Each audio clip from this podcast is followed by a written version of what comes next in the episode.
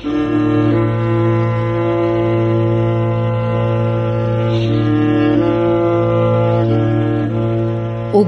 از تاریخ.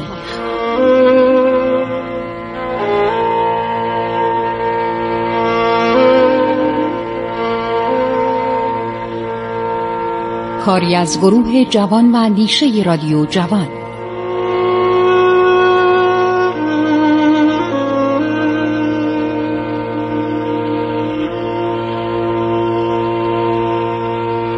بسم الله الرحمن الرحیم. به نام خداوند بخشاینده مهربان. من خسرو معتزد هستم. در برنامه عبور از تاریخ با شما صحبت می کنم نبرد کرنال یکی از واقعا فوقلاده ترین نبردهای تاریخ نظامی ایرانه. خیلی فوقلاده است. خیلی واقعا فوقلاده است. و قوای نادرشاه پس از حساب کردن چندین عده برای پادگانهای بین راه به منظور حفظ خط مراجعت به اصطلاح تعیین کرده بود در حدود 80 تا 90 هزار نفر بود. عده اردوی محمد شاه در حدود 300 هزار نفر که 2000 فیل جنگی و 500 اراده توپ هم در اختیار قوای محمد شاه بوده.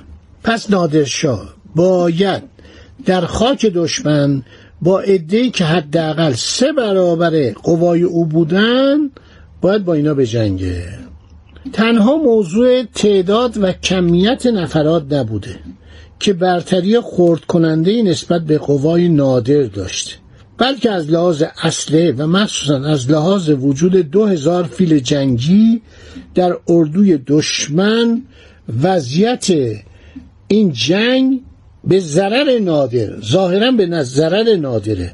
فیل ها جسای خیلی بزرگی داشتن. از زمان قدیم روی این فیل ها یک پارچه های تقریبا زره پوش مثل زره. یعنی با مواد اینا رو میبافتن که در مقابل تیرکمان و حتی گلوله مقاوم بودن. فقط چشما اینا معلوم بود.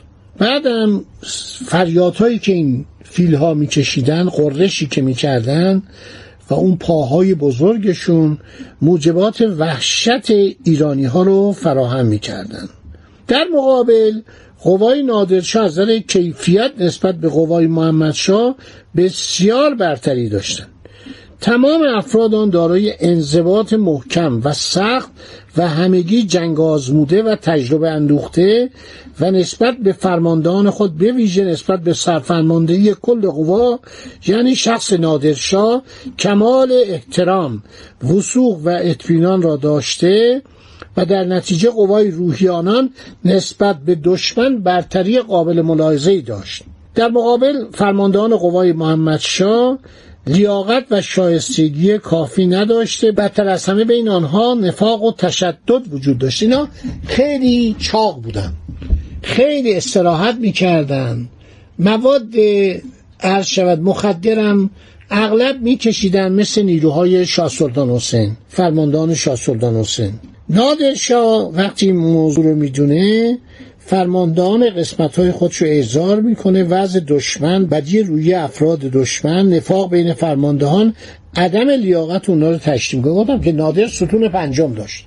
یه سری بودن بهش خبر می‌دادن. مثل خاجه نظام ملک دکنی.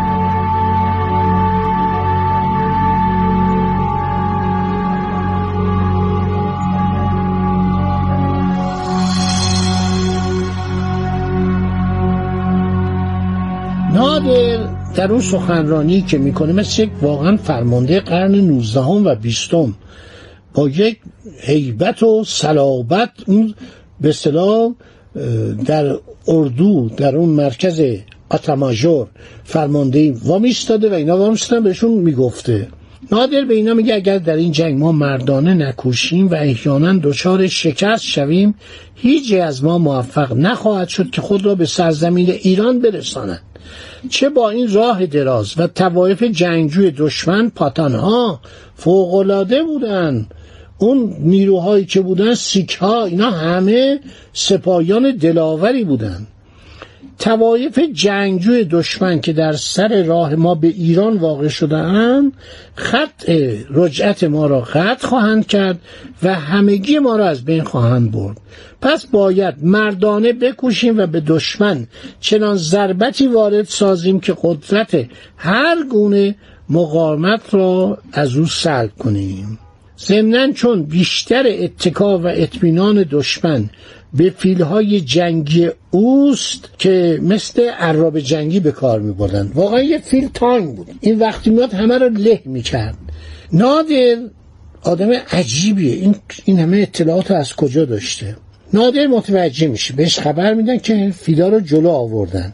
که اینا همینطور با این هیکل نیرومند و ستور که خودشون با این پاهای سنگینشون بیان و نیروهای ایرانی رو دچار وحشت و نگرانی کنن. اسبم میترسیدن. اسبام از فیل میترسیدن. وحشت داشتن و سپاهیان بر زمین مینداختن فرار می‌کردن. نادر یک تاکتیک به کار می‌بره فوقالعاده است. یعنی تمام این نویسندگان خارجی افسران ارتش های بیگانه در این سه قرن حیرت کردن. نادر دستور میده. تعداد زیادی از شترهای بنه اونایی که بار می آوردن. حاضر می‌کنن بر گرده هر شتر دو تنور مسین میبندن. آقا این چطور این تنورا رو ساختن؟ برای که داشته دیگه لابد آهنگر داشته مسکر داشته قشونش کامل بوده. در داخل تنورها نفت و غیر و پارچه و بوته آغشته به نفت میریزن.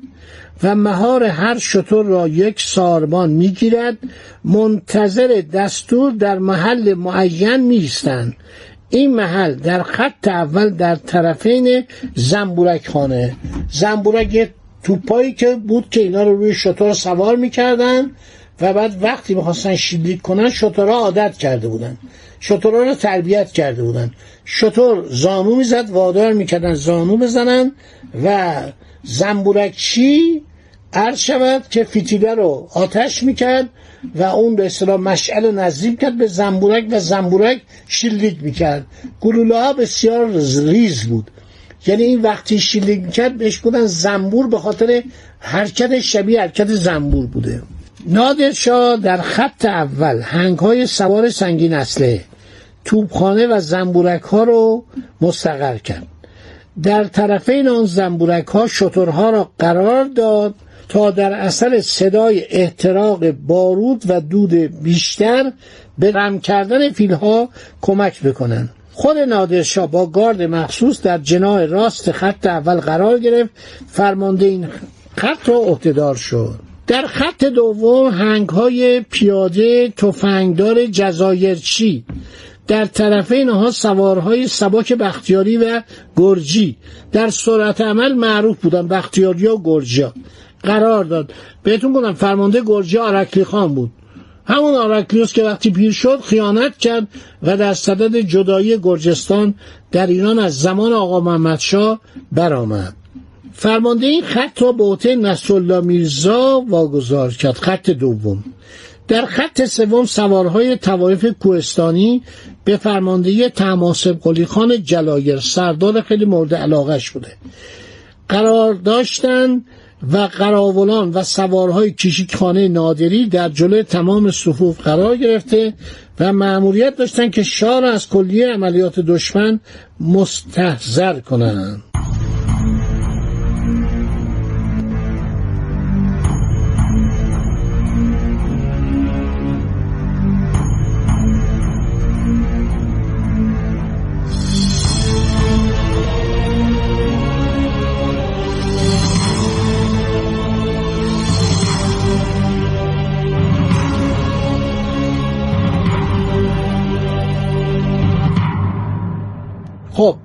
حالا آرایش جنگی محمد شاه. خط اول ادعای فیلدار به فرماندهی نظرخان خط دوم سپاه خاندوران. خط سوم سپاه سعادت خان خط چهارم بقیه قوا و توپخانه به فرماندهی محمد شاه. در روز پانزده زیقدعه 1157 جنگ شروع میشه. نیروهای محمدشاه شروع به تعرض می‌کنن و میان جلو به طرف قوای نادر. به محض که به نزدیک خطوط ایرانیان می‌رسند نادرشاه دستور داد که محتویات تنورهای مسی نصب شده روی شترها را مشتعل کنند. صف فیل های جنگی رو فرستادن ها صف فیل ها مثل تانگ تانک. های بزرگ دارن میان وحشتناک اونطور جیغ هم می‌زنن. این فیلبانا بلد بودن. یه کاری می‌کردن یه چکشی تو سر اینا می‌زدن اینا جیغ می‌زدن. نعره میچشتن قررش می‌کردن که بترسن. نادر دستور میده محتویات تنورهای مسی رو مشتعل کنن زنبورک ها و توپخانه با حد اکثر شدت و قدرت خود به تیراندازی پردازند منظره شعله های آتش که متساعد بود و سوزشی که از حرارت و گداخته شدن تنورها به گرده شترها اثر می نمود چنان شترها را از خود بیخود کرد که با تمام قدرت شروع به نعره کشیدن نموده مهار از دست سالبانان گرفته به طرف فیلها فرار کردند. صدای احتراق زنبورک ها و توپخانه و دود آنها بیشتر به این امر کمک نمود.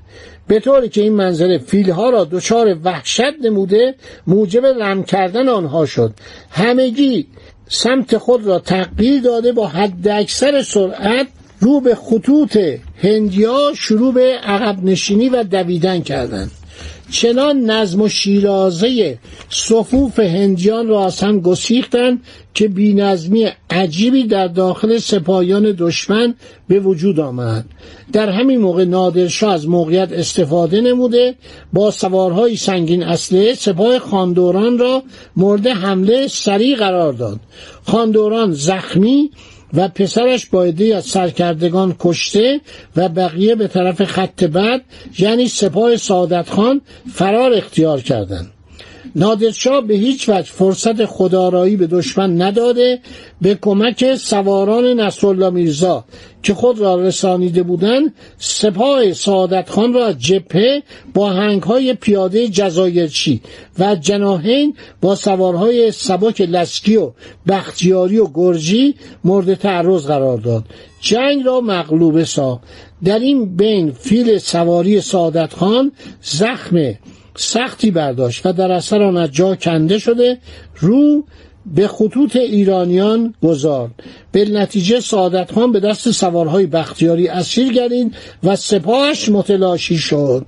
محمد شا که وضع خطوط اول را متلاشی و منحزم دید با قسمتی از ادعای خود به طرف اردوگاه گریخت و به خط سنگرها پناهنده شد. تمام توپخانه و فیلهای جنگی و خزانه و مقدار زیاد اسلحه و اشیای قیمتی هندیان به تصرف قوای ایران درآمد. چون این نبرد پنج ساعت طول کشید و شب نزدیک می‌شد و چگونگی آرایش دشمن بر نادر مچول بود به این واسطه دست از تعاقب کشید. ولی از هر طرف اردوگاه محمدشاه را محاصره کرد.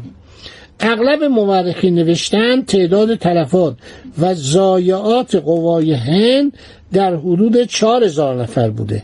در حالی که تلفات ایرانیان از 1500 نفر بیشتر نبوده است. چند روزی اردوگاه دشمن در محاصره بود تا اینکه دچار قحطی شدند. ناچار محمدشاه نظام الملک را به سمت نماینده جهت تقاضای صلح به نزد نادرشاه اعزام می‌دارد. باقی صحبت بمونه برای برنامه بعدی که براتون خواهم گفت. خدا نگهدار شما. تا برنامه بعد.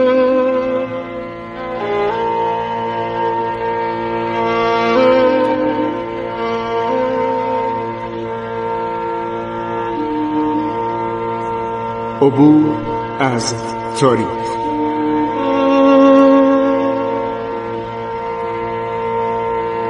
ایران با شکوه. 2800 سال تاریخ.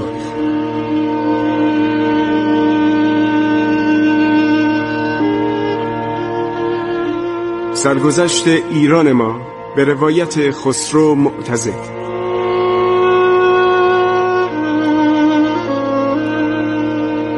عبور از تاریخ. با رادیو جوان.